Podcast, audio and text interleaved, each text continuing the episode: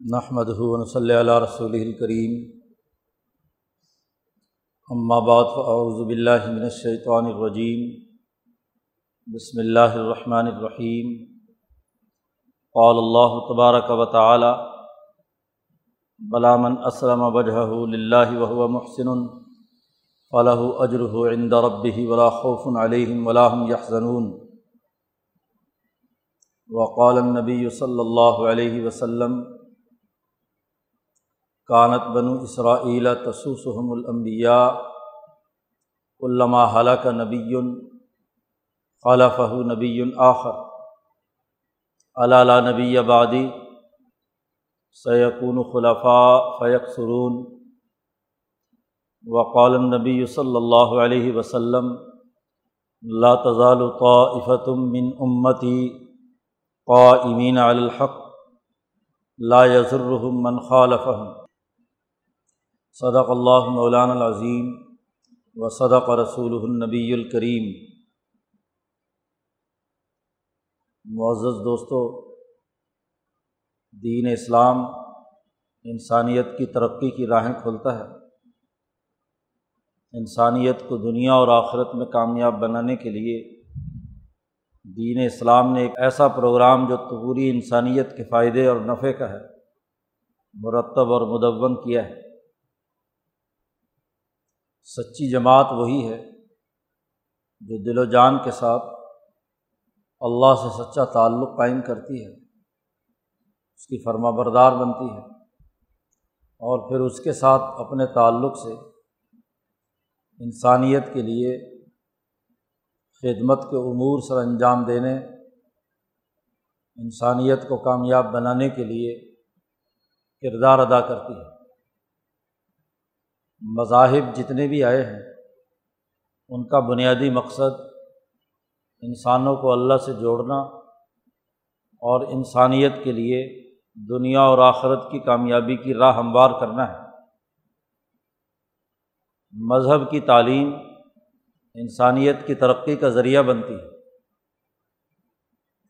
لیکن جب یہی مذہب انسانیت کی ترقی کے بجائے افطراک و انتشار کی حالت میں آ جائے تو یہی قوموں کی تباہی اور بربادی کا سبب بھی بنتا ہے۔ تمام مذاہب کے افاقی اصول دراصل اللہ سے سچا تعلق قائم کرنے کی دعوت دیتے ہیں۔ اور اللہ کے تعلق سے انسانوں کے لیے خوب سے خوب تر، بہتر سے بہتر تر نظام بنانے کے لیے جد وجہد کا راستہ متعین کرتے ہیں۔ اس لیے امبیا علیہم السلام کی تعلیمات آفاقی ہوتی ہیں۔ بروحیت پر مبنی نہیں افطراک و انتشار کے تناظر میں بیان نہیں کی جاتی۔ تمام انبیاء کی تعلیمات کے بنیادی اثاثی اصول ایک ہی ہوتے ہیں۔ قرآن حکیم نے اس کی حقیقت واضح کی ہے۔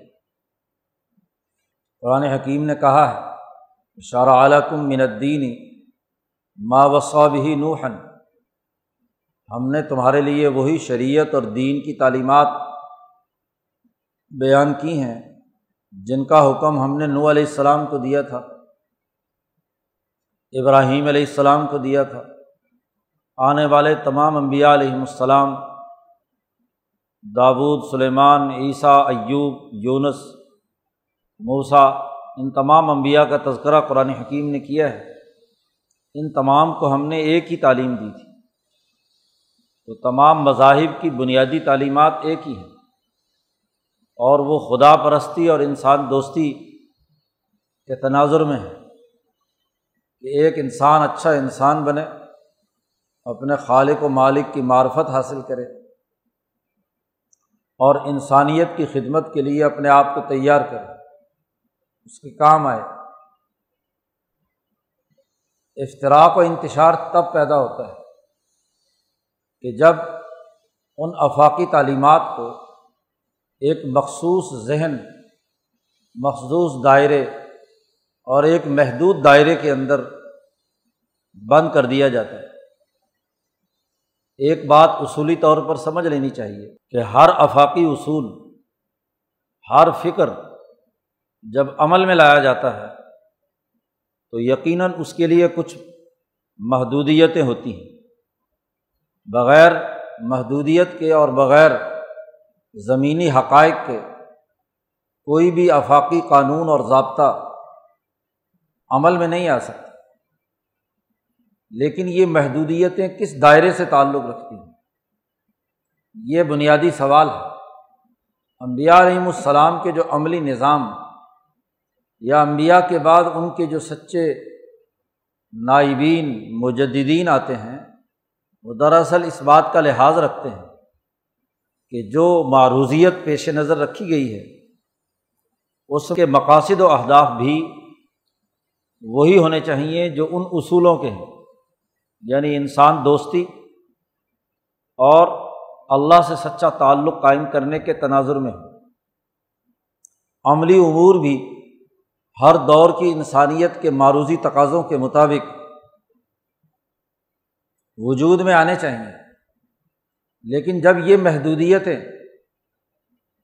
اس کی عملی طور طریقے اس کا آفاقی اصولوں سے ہٹ کر، انسانیت کے عالمگیر تقاضوں سے ہٹ کر، انفرادی خواہشات ذاتی اور گروہی اور طبقاتی مفادات کے مطابق ان کا عملی نظام بنایا جاتا ہے، تو یہیں سے خرابی شروع ہوتی ہے۔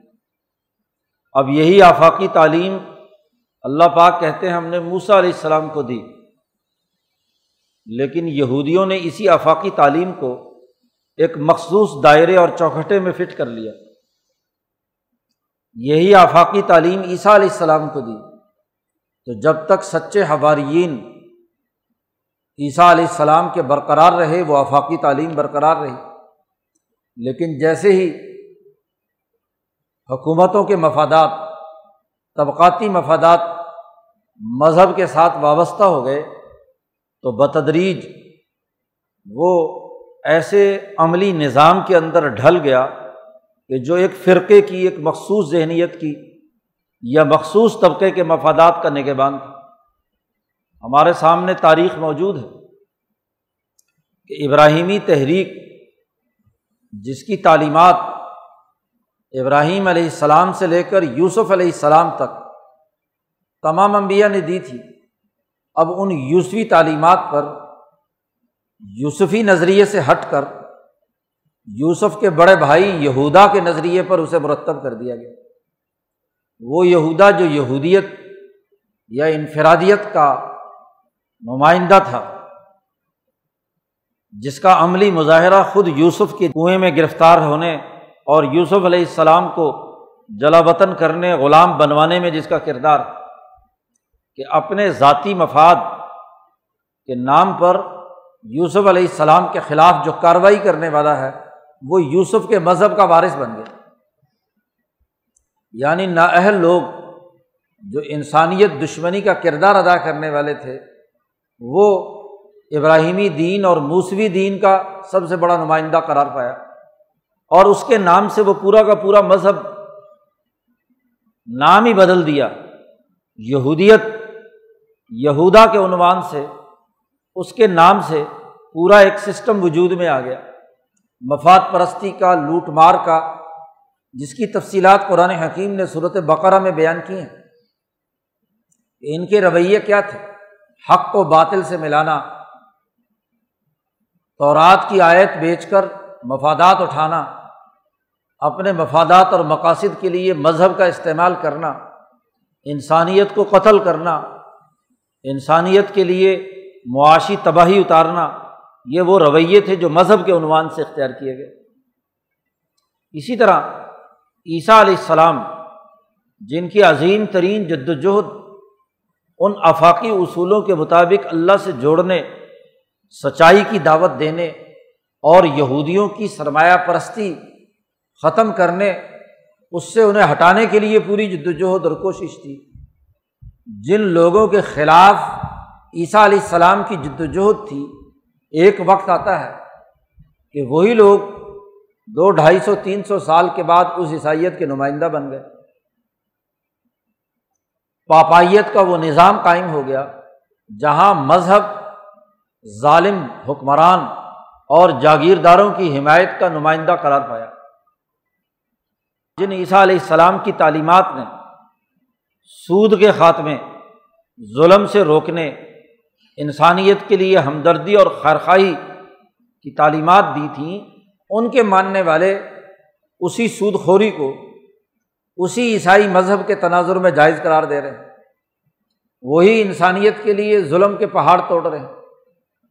وہی حکومتی طاقت کے ذریعے سے یورپ کے طاقتور جاگیرداروں اور ان کے لیے اعلی کار کے طور پر کردار ادا کر رہے ہیں۔ تو افاقی تعلیم کو جب ذاتی، گروہی اور طبقاتی مفادات کے ساتھ وابستہ کر کے مذہب کی تشریح کی جاتی ہے، تو وہی مذہب تمناؤں اور آرزوؤں کا مرکز بن جاتا ہے، اصل تعلیمات غائب ہو جاتی ہیں۔ یہ آیت جو خطبے میں تلاوت کی ہے، اس کا سیاق و سباق یہی ہے کہ اس سے پہلے اللہ پاک نے فرمایا کہ یہود اور نصارہ، وہ یہ کہتے ہیں لید خل الجنت اللہ منکانہ ہودن او نصارہ جنت میں صرف وہ داخل ہوگا کہ جو یہودی ہو یہودیت کے جو رسمی اعمال، ان کے مذہب کی جو سرمایہ پرستی کی تشریح ہے، جو اسے قبول کرے گا، وہ جنت میں داخل ہوگا۔ دنیا کے انعامات اور دنیا کی جنت بھی اسی کے لیے ہے۔ اور ان کا خیال یہ ہے کہ مرنے کے بعد کی جنت بھی اسی کے لیے ہے، جو یہودی فرقہ، اس کی خاص علامات، اس کے اس طبقاتی مفادات کا محافظ ہوگا۔ ایسے ہی عیسائی یہ کہتے ہیں کہ جو ہمارے فرقے کا چولا پہنے گا، خاص قسم کی وضاقت اختیار کرے گا، اس عیسائی پاپائیت کے ساتھ رہ کر انسانیت پر ظلم و ستم ڈھائے گا، مذہب کی تعبیر و تشریح جو یہ اختیار کرے گا وہ جنت میں داخل ہوگا۔ اس لیے جو خاص قسم کا رنگ جو عیسائیوں کی شناخت تھی، اس رنگ میں رنگنے کے بعد وہ ان کے مفادات کا محافظ بن جاتا تھا۔ اس کے لیے کردار ادا کرتا تھا۔ اب اس کے لیے دنیا کے تمام انعامات ہیں کیونکہ حکومت کیسر روم کی ہے اور اپنی حکومت کے ذریعے سے وہ تمام لوگوں کو اپنے مفادات پہنچانے کے لیے تیار ہیں، وہ جو اس کی حکومت کے تحفظ کے لیے کردار ادا کرے تو جنت میں صرف وہی داخل ہوگا جو خاص قسم کی اس شناخت کا حامل ہوگا۔ یہودیت یا نسرانیت قرآن نے کہا کہ تل کا امانی یہم یہ تمہاری خواہشات ہیں، تمہاری امیدیں ہیں، تمہاری تمنائیں ہیں، تمہاری آرزوئیں ہیں کہ تم اس طرح کے مظالم ڈھانے کے باوجود خواہشات رکھتے ہو، آرزوئیں پالتے ہو کہ جنت میں ہمارے علاوہ کسی کا داخلہ نہیں ہوگا۔ جب انسان انفرادیت اور بہت ہی محدود ذہن کا مالک بن جاتا ہے تو پھر اس طرح کے تصورات اس کے دماغ پر مسلط ہو جاتے ہیں کہ اگر اس کے فرقے کی فرقہ وارانہ اس کے مذہب کی خاص قسم کی شناخت اور وضع کتھا اپنائی جائے، تو وہ کہتے ہیں اس کے لیے دنیا کی جنت بھی ہے اور آخرت کی جنت بھی ہے۔ عمل مل کچھ نہیں، آفاقی اصول پس پش ڈال دیے گئے۔ اللہ سے سچا تعلق ختم کر دیا، اخلاص اللہیت ختم ہو گئی، مفادات کی کہانی شروع ہوئی، اور پھر اس کی بنیاد پر یہ تمنا اور آرزو کہ ہمیں کیا ہے؟ آخرت کی جنت ملے گی تو تل کا امانی یہم قرآن حکیم نے کہا، یہ تمہاری آرزوئیں ہیں، تمنائیں ہیں، خواہشات ہیں۔ اور پھر اگلی بات قرآن حکیم نے کہی کہ اگر واقعتاً تم یہ سمجھتے ہو کہ جنت صرف اور صرف ہمارے لیے ہے، اس قسم کے اعمال کرنے والوں کے لیے ہے، اس قسم کی مذہبی شناخت رکھنے والوں کے لیے ہے۔ تو کل اے محمد صلی اللہ علیہ وسلم، ان سے کہہ دیجیے کہ ہاتھوں برہانہ کم ان کن تم صادقین، کوئی عقلی دلیل تو لاؤ، کوئی برہان تو لاؤ۔ کوئی دلیل تمہارے پاس ہے، کوئی صنعت ہے تمہارے پاس۔ ان کن تم صادقین اگر تم سچے ہو کہ جنت صرف ہمارے لیے ہے اور کسی کے لیے نہیں؟ اور کیا ان اعمال کے ہوتے ہوئے جنت کی خواہش اس پر کوئی دلیل ہے؟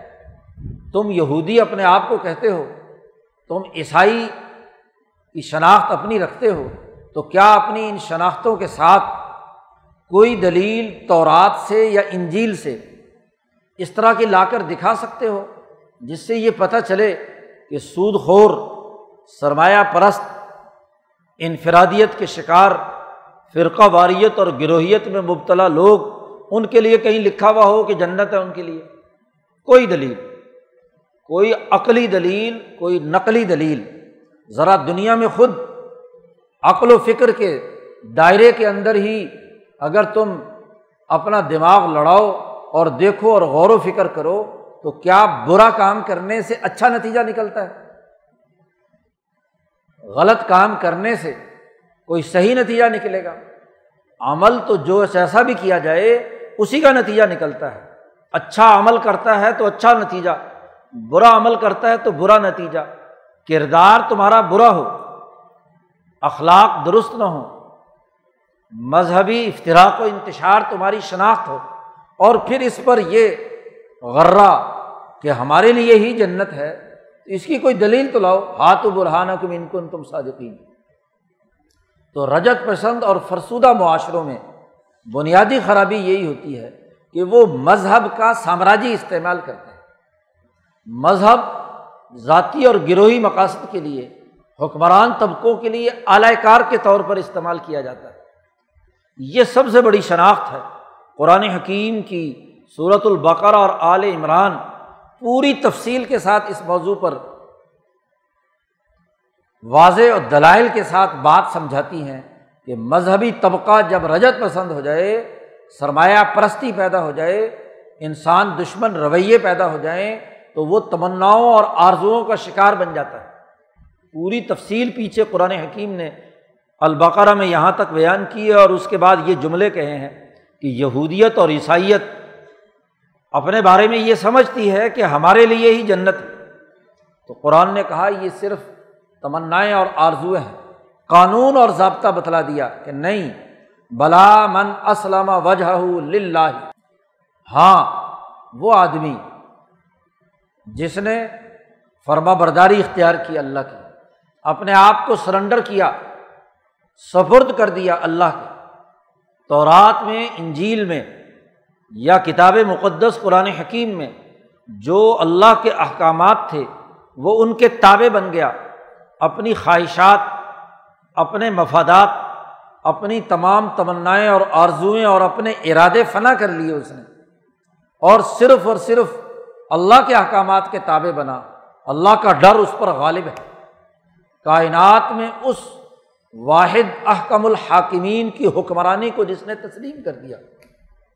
اور جب اللہ کو حاکم مان لیا تو اللہ نے اپنے نمائندے نبی ہاں جی وہ موسا علیہ السلام ہو عیسیٰ علیہ السلام ہو حضرت محمد مصطفیٰ صلی اللہ علیہ وسلم ہو ان کے ذریعے سے جو ہدایات دیں، اس کو اگر وہ مانتا ہے تو گویا کہ اللہ کی حکومت کو مانتا ہے۔ اور اگر اس کو نہیں مانتا، تو اس کا مطلب یہ ہے کہ وہ اللہ کی حکمرانی کا انکار کر رہا ہے۔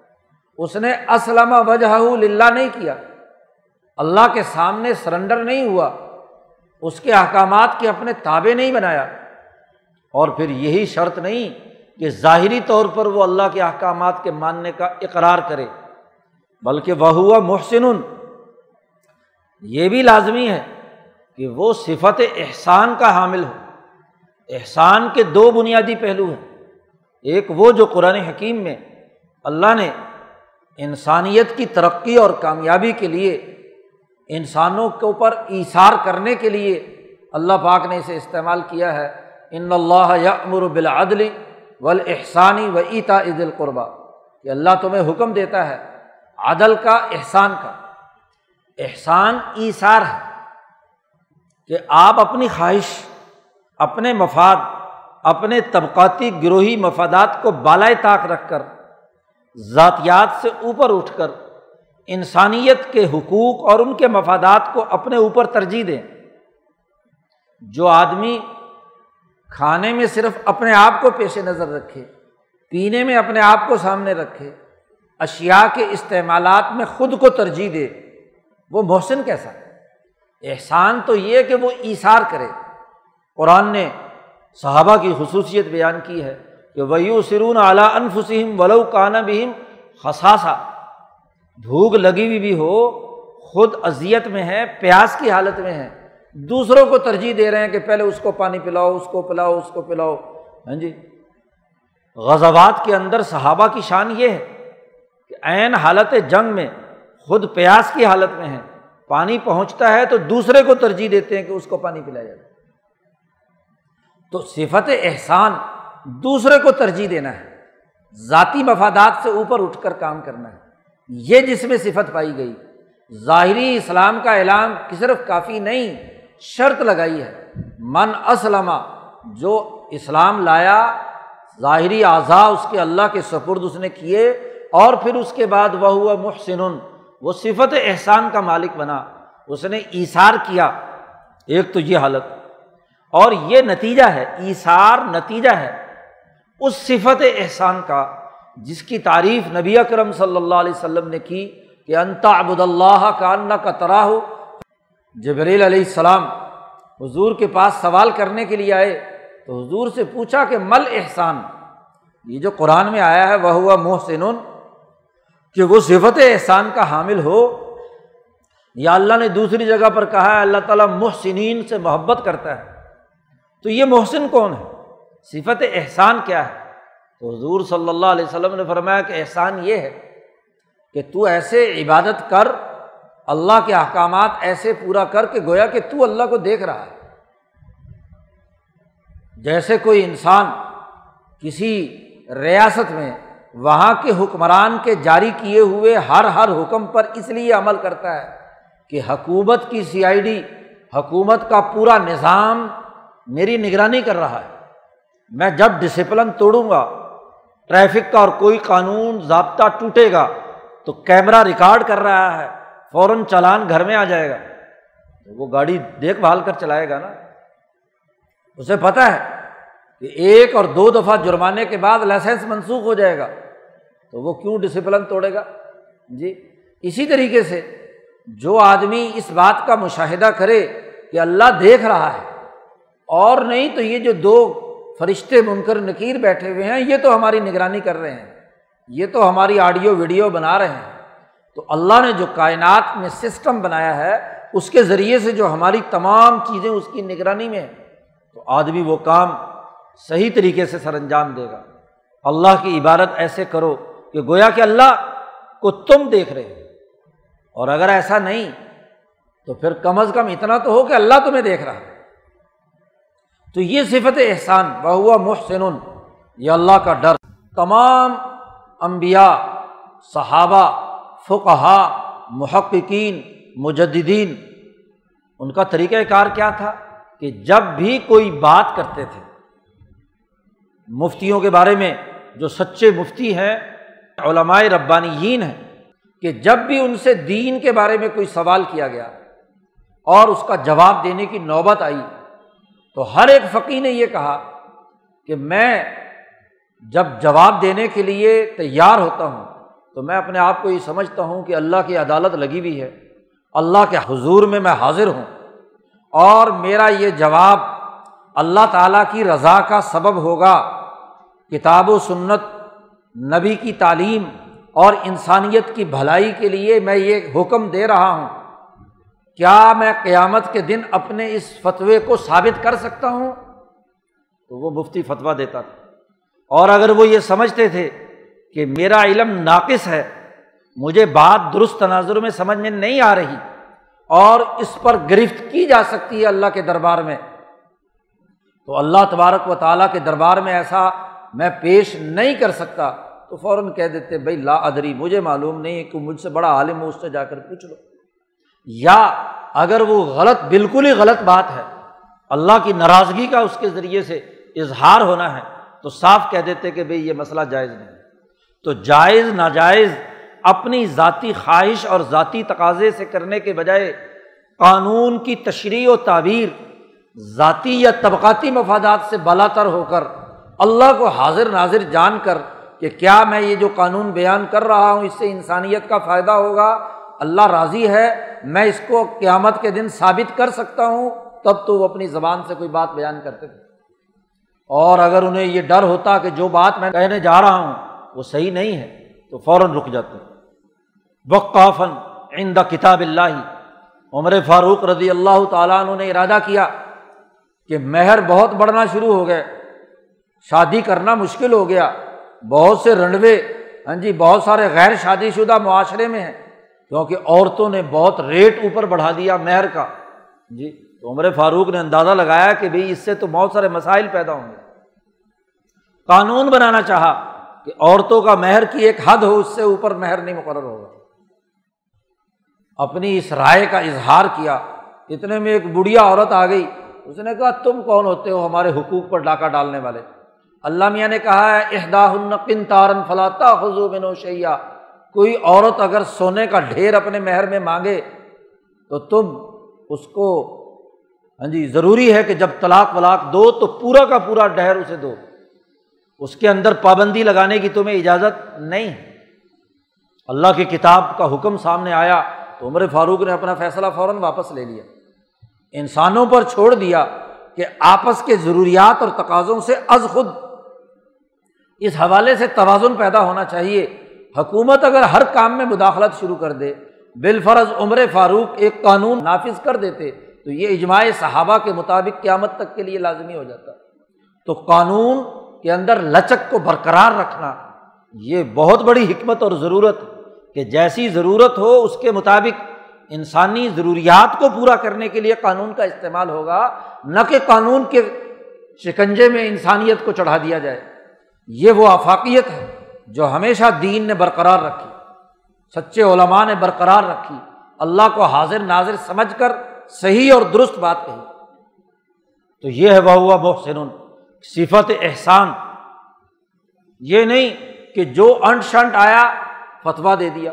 یہودیوں اور عیسائیوں کی جو خصوصیت، ان کے جو امراض بیان کیے ہیں، قرآن حکیم نے وہ یہی کہ جب بھی کوئی ایسا مسئلہ درپیش ہوا، جس سے ان کے مفادات وابستہ تھے تو انہوں نے صاف طور پر اپنے مفادات کو سامنے رکھا۔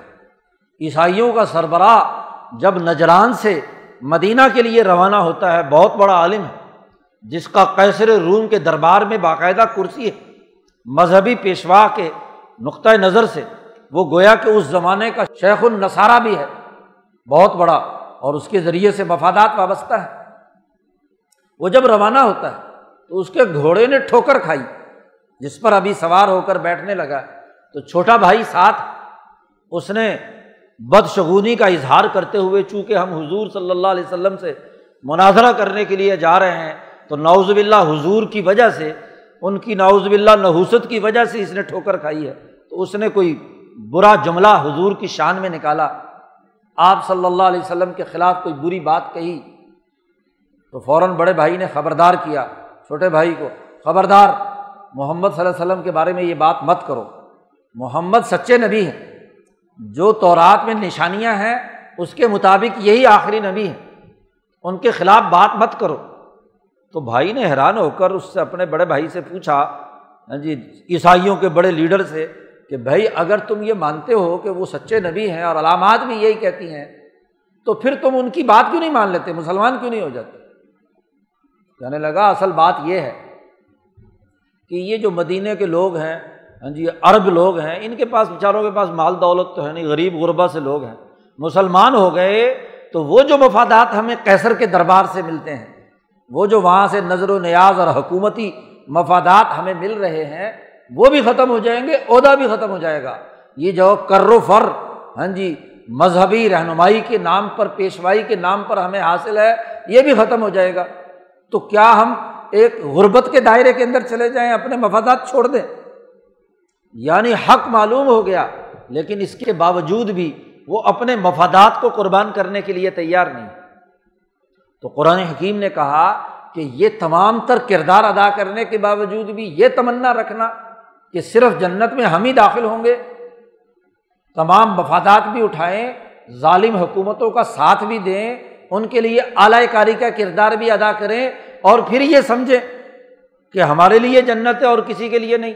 تو دل کا امانی یہ ہوں یہ خواہشات بات اصل میں یہ ہے، بلا من اسلم وجہ وہ جس نے اپنے جسم کو سفرد کر دیا، اپنے آزار اعمال کو اللہ کے سامنے حاضر ناظر بنایا وہ ہوا محسن، اور وہ صفت احسان کا حامل ہوا۔ اس کے لیے ہے فلاح اجر اس کا اجر اللہ کے یہاں ہے اور وہ اجر اللہ کیسے اور کس درجے میں دے گا؟ وہ عمل کے مطابق ہوگا، جیسا عمل ہوگا ویسا نتیجہ ہوگا۔ قانون اور ضابطہ بیان کر دیا۔ اب قرآن حکیم نے یہ یہودیوں کے بارے میں، عیسائیوں کے بارے میں اتنی لمبی چوڑی تفصیلات قرآن میں بیان کی اور ان یہودیوں کی بیان کی ہیں جو ماضی میں عیسیٰ علیہ السلام کے مقابلے میں، داود کے مقابلے میں، سلیمان کے مقابلے میں، خود موسا علیہ السلام کے خلاف اقدامات کرنے والے یہودیوں کا تذکرہ تفصیل سے کیا کیوں؟ کیا قرآن حکیم کوئی ماضی کے قصے، کہانی، سنانے کی کتاب ہے؟ نہیں۔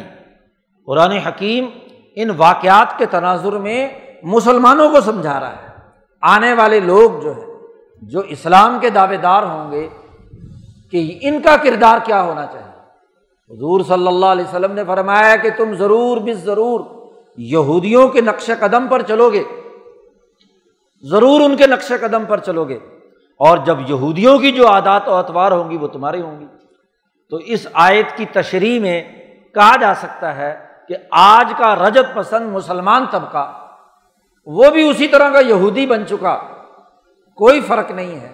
وہ بھی اسی طرح کا نسرانی بن چکا۔ جو یہ کہتے ہیں کہ لنجد خل الجنت اللہ منکانہ ہودن او نسارن او مسلمن جی چاہے مسلمان ہو، کیونکہ حدیث کا سیاق و سباق اسی حقیقت کی نشاندہی کرتا ہے کہ جب مسلمان مذہبی طبقہ بھی وہی کام کرنے لگے جو یہودی مذہبی طبقہ کر رہا تھا، جو عیسائی طبقہ کر رہا تھا، تو ان کا بھی تل کا امان یہ ان کی بھی خواہشات وہ کہتے ہیں کہ ہماری طرح کا مذہبی چولا وہ ہم اپنا لیں، کوئی بھی اپنا لے، وہ اس کے لیے جنت اور جو کسی نے ہندوؤں کا چولا پہنا ہوا ہے، کسی نے عیسائیت کا چولا پہنا ہوا ہے، کسی نے یہودیت کا چولا پہنا ہوا ہے، وہ سارے جہنمی کیا محض ظاہری قبول کر لینا یہ کافی ہے؟ بلا من اسلم وجہ وہ محسن۔ اس اسلام کے ساتھ لازمی ہے۔ اللہ کے سامنے صفت احسان کا ہونا۔ اور اگر وہ نہیں ہے، اور وہی رسومات، وہی سود خوری وہی سرمایہ پرستی، وہی حکومتی نظام کے لیے، اعلی کاری، وہی حکومتوں کو بچانے کے لیے مذہب کا سامراجی استعمال، یہ سوائے تباہی بربادی کے اور کون سا راستہ ہے؟ آج دو ڈھائی سو سال سے، ڈیڑھ سو سال سے مسلمان کا بحیثیت مجموعی جو کردار بن چکا ہے، وہی یہودیوں اور عیسائیوں والا۔ وہی رجت پسند مذہبی طبقے ہندوؤں والا کہ وہ رسم اختیار کرتا ہے۔ حلق سے اوپر اوپر وہ کلمہ پڑھنے کا دعوے دار ہے، لیکن جھوٹ وہ بولتا ہے بدیانتی وہ کرتا ہے۔ ظلم کا نظام وہ چلاتا بناتا اور اس کے لیے کردار ادا کرتا ہے۔ کم وہ تولتا ہے، کم ناپتا وہ ہے، رشوت وہ لیتا ہے، انسانی حقوق وہ توڑتا ہے، مظالم وہ ڈھاتا ہے، ظلم کا اعلی کار بنتا ہے، ظالموں کا نمائندہ بنتا ہے۔ ان کے مفادات کے لیے جنگ مسلط کرتا ہے، ان کے مفادات کی جنگ لڑتا ہے۔ ان کے لیے اعلی کاری کا کردار ادا کرتا ہے۔ ذرا یہ ہاں جی پچاس، ساٹھ، ستر کے قریب جو مسلمان ملک ہیں، ان کی آج حالت دیکھ لو۔ کتنا بڑا المیہ ہے کہ یہ آپس میں لڑتے ہیں۔ جو یہودیوں کے بارے میں قرآن نے کہا تھا کہ تم پر تو ممنوع تھا ایک دوسرے کو قتل کرنا، پھر بھی تم ایک دوسرے کو قتل کرتے تھے اور جب کوئی تمہاری طرف سے بندہ گرفتار ہو جاتا تو پیسے دے کر فیدیا دے کر اسے چڑھاتے تھے۔ آج کتنا بڑا المیہ ہے۔ کہ مسلمانوں کو مسلمانوں کا قرآن سناتا ہے روس کا صدر۔ جی۔ وہ کہتا ہے کہ مسلمانوں کو تو اللہ کی رسی کو مضبوطی سے پکڑ رہے ہیں۔ یہ آیت ہم بھی پڑھتے ہیں۔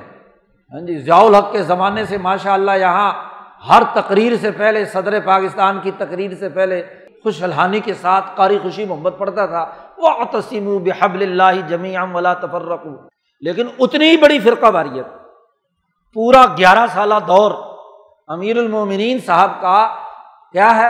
فرقہ واریت کو جنم دینا۔ شیعہ سنی جھگڑا، افغانی پاکستانی جھگڑا، مسلمانوں کے درمیان تفریق، آپس میں اختلاف و انتشار، پیدا کرنے کا دور میں ہر تقریر سے پہلے یہ تلاوت کی جاتی ہے۔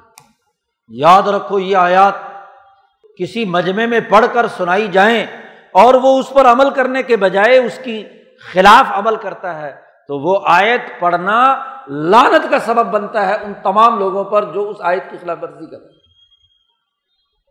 تو بات بنیادی سی سمجھنے کی ہے کہ جو رجت پسند رویے یہودیوں اور عیسائیوں کے ہیں، وہی مسلمان مذہبی طبقے میں پیدا ہو جائیں تو وہی خرابیاں۔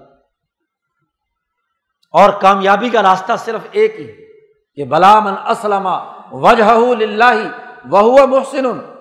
وہ آدمی جو اللہ کے سامنے جسمانی طور پر بھی سرنڈر ہو اور صفت احسان کا حامل بھی ہو۔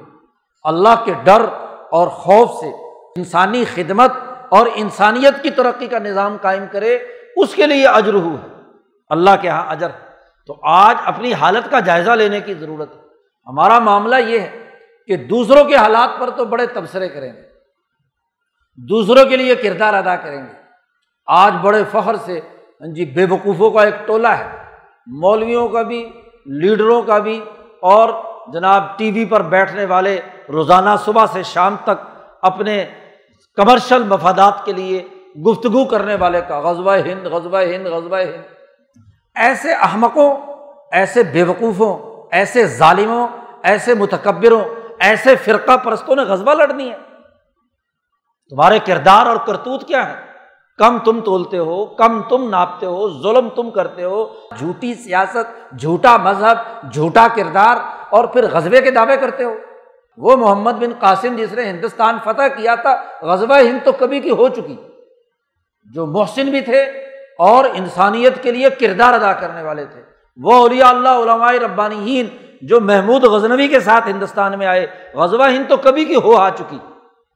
آٹھ سو سال ہندوستان دلی پر مسلمانوں نے حکومت کی۔ آج نیا غزبہ کون سا ہے؟ جھوٹی حدیثیں گھڑ گھڑ کے یہاں لوگوں کو بے وقوف بنانے کا عمل اور پھر اس پر وہ ساری بشارتیں فٹ کرنے کا عمل۔ جیسے بے وقوفوں کا یہ کام ہے، مفاد پرستوں کا یہ کام ہے۔ تو اس طرح کے فضول اور لو کام کرنا کہ جی بس جنت ہمارے لیے ہے۔ یہ جنت صرف کنٹرول لائن سے اسی طرف ہے۔ چونتیس کروڑ مسلمان جو ہندوستان میں رہتا ہے، اس کے لیے جنت نہیں ہے۔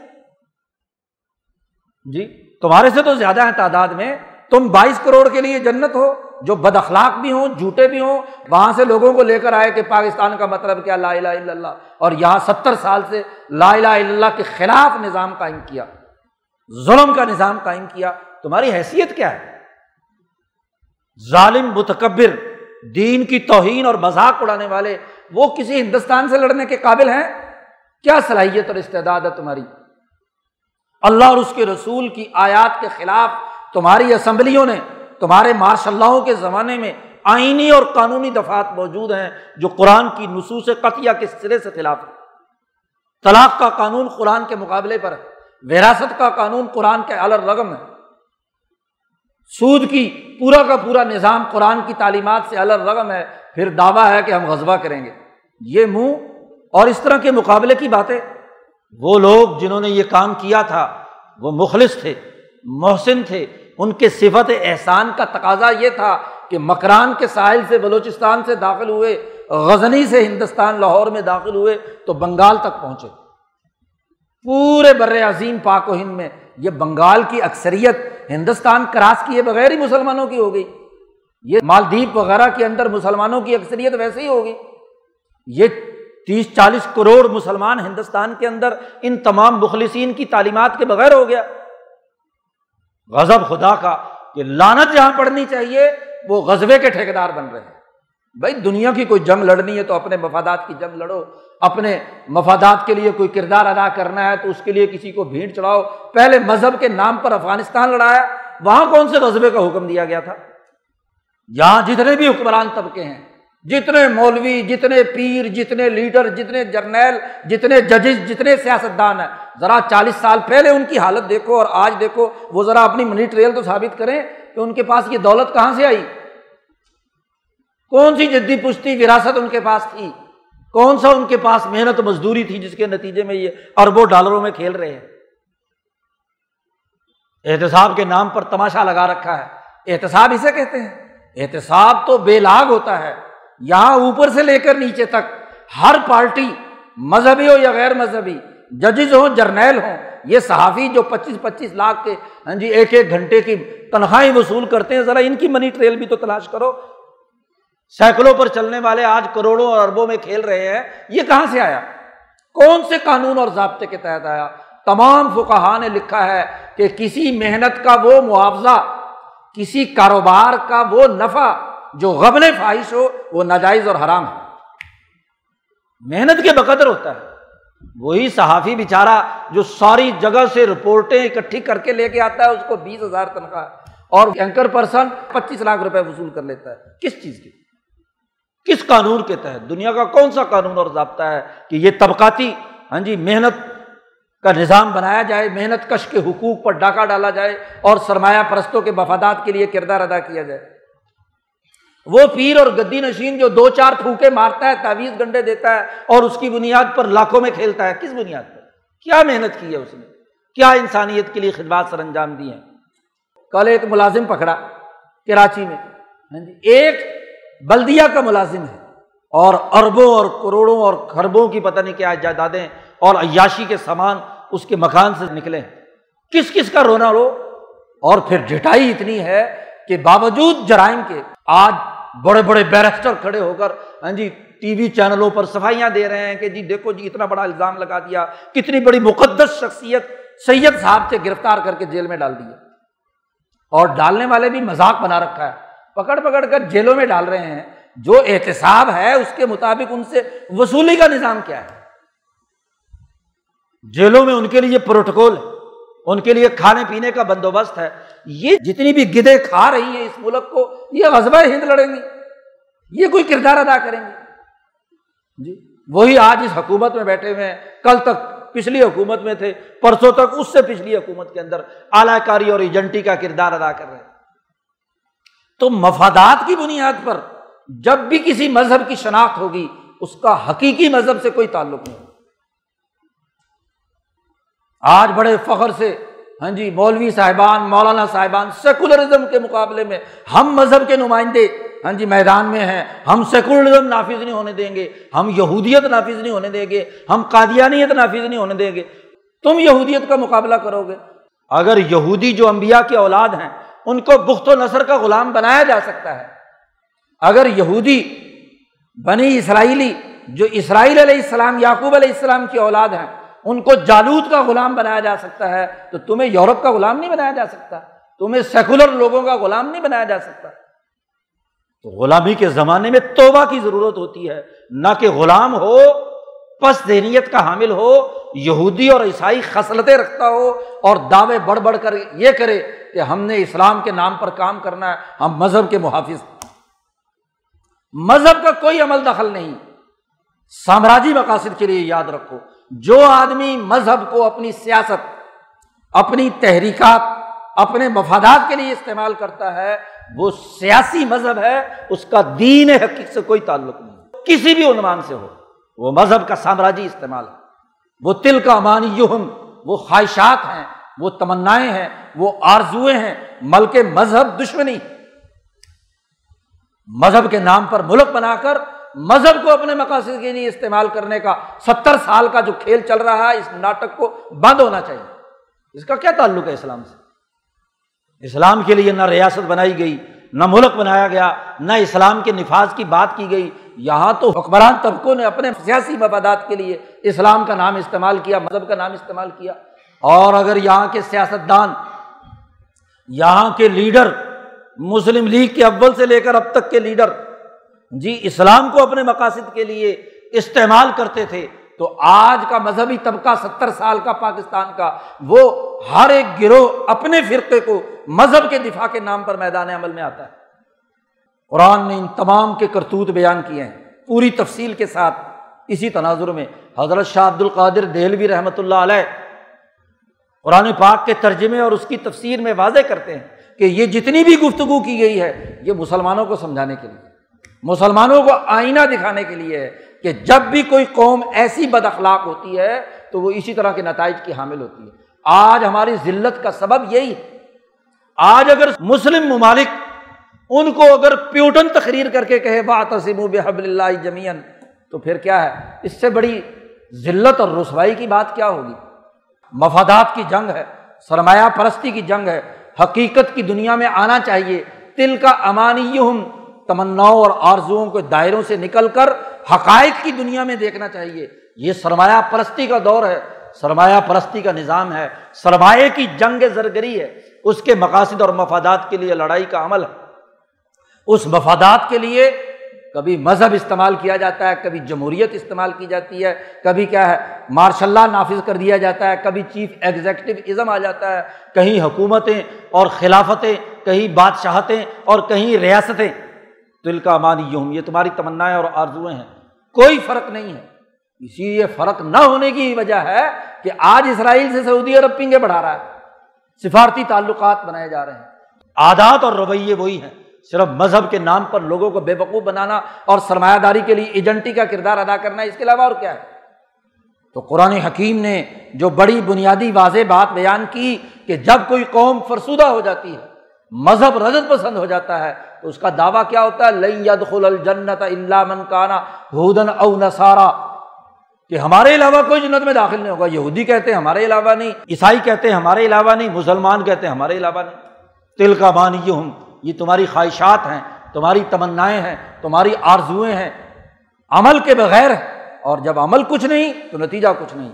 اصول اور ضابطہ قرآن نے کہہ دیا، بلا من اسلم وجہ وہ محسن۔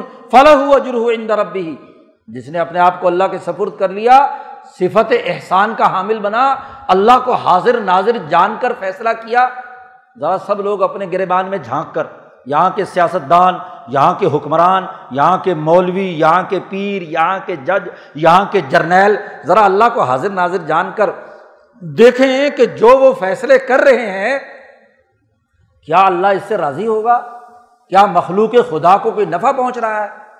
اور اگر ایسا نہیں ہے، تو خود ان کا ضمیر ان کو ملامت کرتا ہے۔ اور یہ ضمیر ہی کا ملامت ہے کہ پاکستان کے مختصر طبقے کے ادارے کا چیف جرمنی میں کھڑے ہو کر اعلان کرتا ہے کہ ہم سے غلطی ہوئی چالیس سال۔ یہ ضمیر ہی ہے۔ تو قرآن نے کہا، ذرا اپنے آپ کو خود جائزہ لے لو۔ تمہاری حالت کیا ہے؟ ہاں جی خود دیکھیں کہ کیا اللہ کے حضور میں پیش ہونے کے قابل ہے۔ اور اگر کرتوت ایسے نہیں ہیں تو توبہ کرو استفار کرو، سچائی کے راستے پر آگے بڑھو، اللہ کے سامنے گر گڑاؤ۔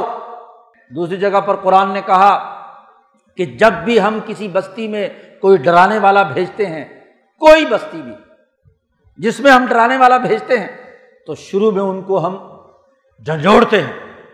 شاید یہ گڑ گڑائیں لا اللہ یزر اور جب یہ باز نہیں آتے تو پھر ہم ان کے لیے دنیا کی خوشحالی کا راستہ کھول دیتے سما بدلنا مکان سید الحسن پھر ہاں جی تیل نکل آتا ہے، ریالوں کی بارش ہوتی ہے، ڈالروں کی بارش ہوتی ہے، آئی ایم اے بھی منہ کھول کر قرضے دیتا ہے، خوب خوشحالی۔ کہتے بڑی ترقی ہو رہی ہے، بڑی ترقی ہو رہی ہے۔ اشاریے بڑے آگے جا رہے ہیں۔ ہاں جی ساری باتیں کریں گے۔ لیکن پھر ہوتا کیا ہے؟ کہ جب وہ مست ہو جاتے ہیں اپنے کردار میں، تو فضنا ہوں بخت وہ لا یشعرون پھر ہم اچانک پکڑتے ہیں کہ انہیں شعور بھی نہیں ہوتا، پتہ بھی نہیں چلتا۔ فاخذنا ہوں بخت اچانک گرفت میں لے آتے تو کہیں وہ حالت تو نہیں کہ کام وام کچھ نہیں، تمنائیں اور آرزوئیں اور دعوے بڑے بلند بانگ، اور پھر اسی کے ساتھ ساتھ کھانے پینے اور مفادات کے اٹھانے کا عمل، عروج پر۔ اس کے نتیجے میں کہیں اچانک اللہ کا عذاب آیا تو پھر کیا حال ہو تو توبہ کی ضرورت ہے کہ وہ رضرت پسند مذہبی طبقے جو یہودیت اور عیسائیت کی بنیاد پر راندہ درگاہ ہوئے، اگر مسلمان بھی اسی راستے پر چلتا ہے، توبہ استغفار نہیں کرتا، تو اسی طرح کا انجام اس کے لیے نہ ہو۔ اللہ تعالیٰ ہمیں قرآن حکیم کو سمجھنے، اپنے اعمال کا جائزہ لینے توبہ اور استغفار کرنے اور اجتماعی طور پر اپنے آپ کو درست کرنے کی توفیق عطا فرمائے۔ وہ آخر داوانہ ان الحمد للہ رب العالمین۔